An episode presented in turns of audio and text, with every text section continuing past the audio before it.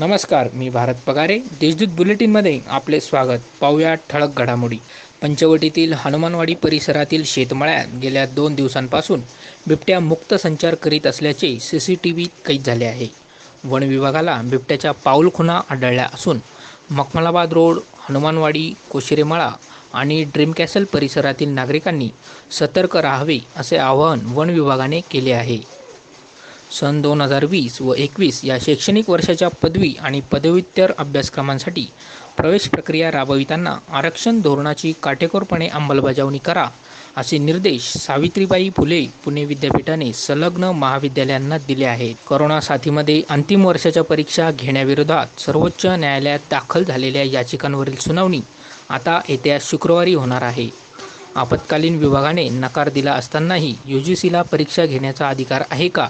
असा सवाल खंडपीठाने यू जी सीला केला असून महाराष्ट्र शासनाने केलेल्या प्रतिज्ञापत्रावर भूमिका स्पष्ट करण्याचे निर्देश दिले आहे. दिव्यांग विद्यार्थ्यांना दिल्या जाणाऱ्या केंद्र व राज्य शासनाच्या विविध शैक्षणिक सवलतींबाबत जागृती करणे तसेच प्रत्येक विद्यापीठे आणि शिक्षण संस्थेच्या संकेतस्थळावर या योजना आणि सवलतींची माहिती देण्यासाठी स्वतंत्र विभाग ठेवणे बंधनकारक करण्यात आले आहे.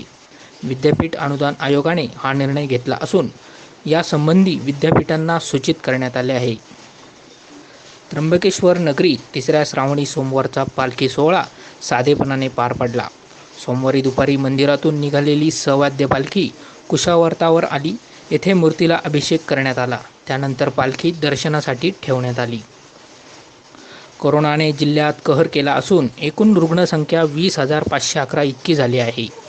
सोमवारी दिवसभरात करोनाने तेवीस जणांचा मृत्यू झाला असून सध्या पाच हजार रुग्ण उपचार घेत आहेत. पंधरा हजार रुग्ण त्यापैकी बरे झाले आहेत. सिन्नर तालुका खरेदी विक्री संघाने चारशे पंच्याऐंशी नोंदणीकृत शेतकऱ्यांकडून अकरा हजार पाचशे शहात्तर क्विंटल मका खरेदी केला आहे. खरेदी बंद झाल्याने अद्याप एक हजार शेतकऱ्यांच्या मक्याची खरेदी बाकी आहे. भेटूयात पुढील बातमीपत्रात. तुर्तास धन्यवाद.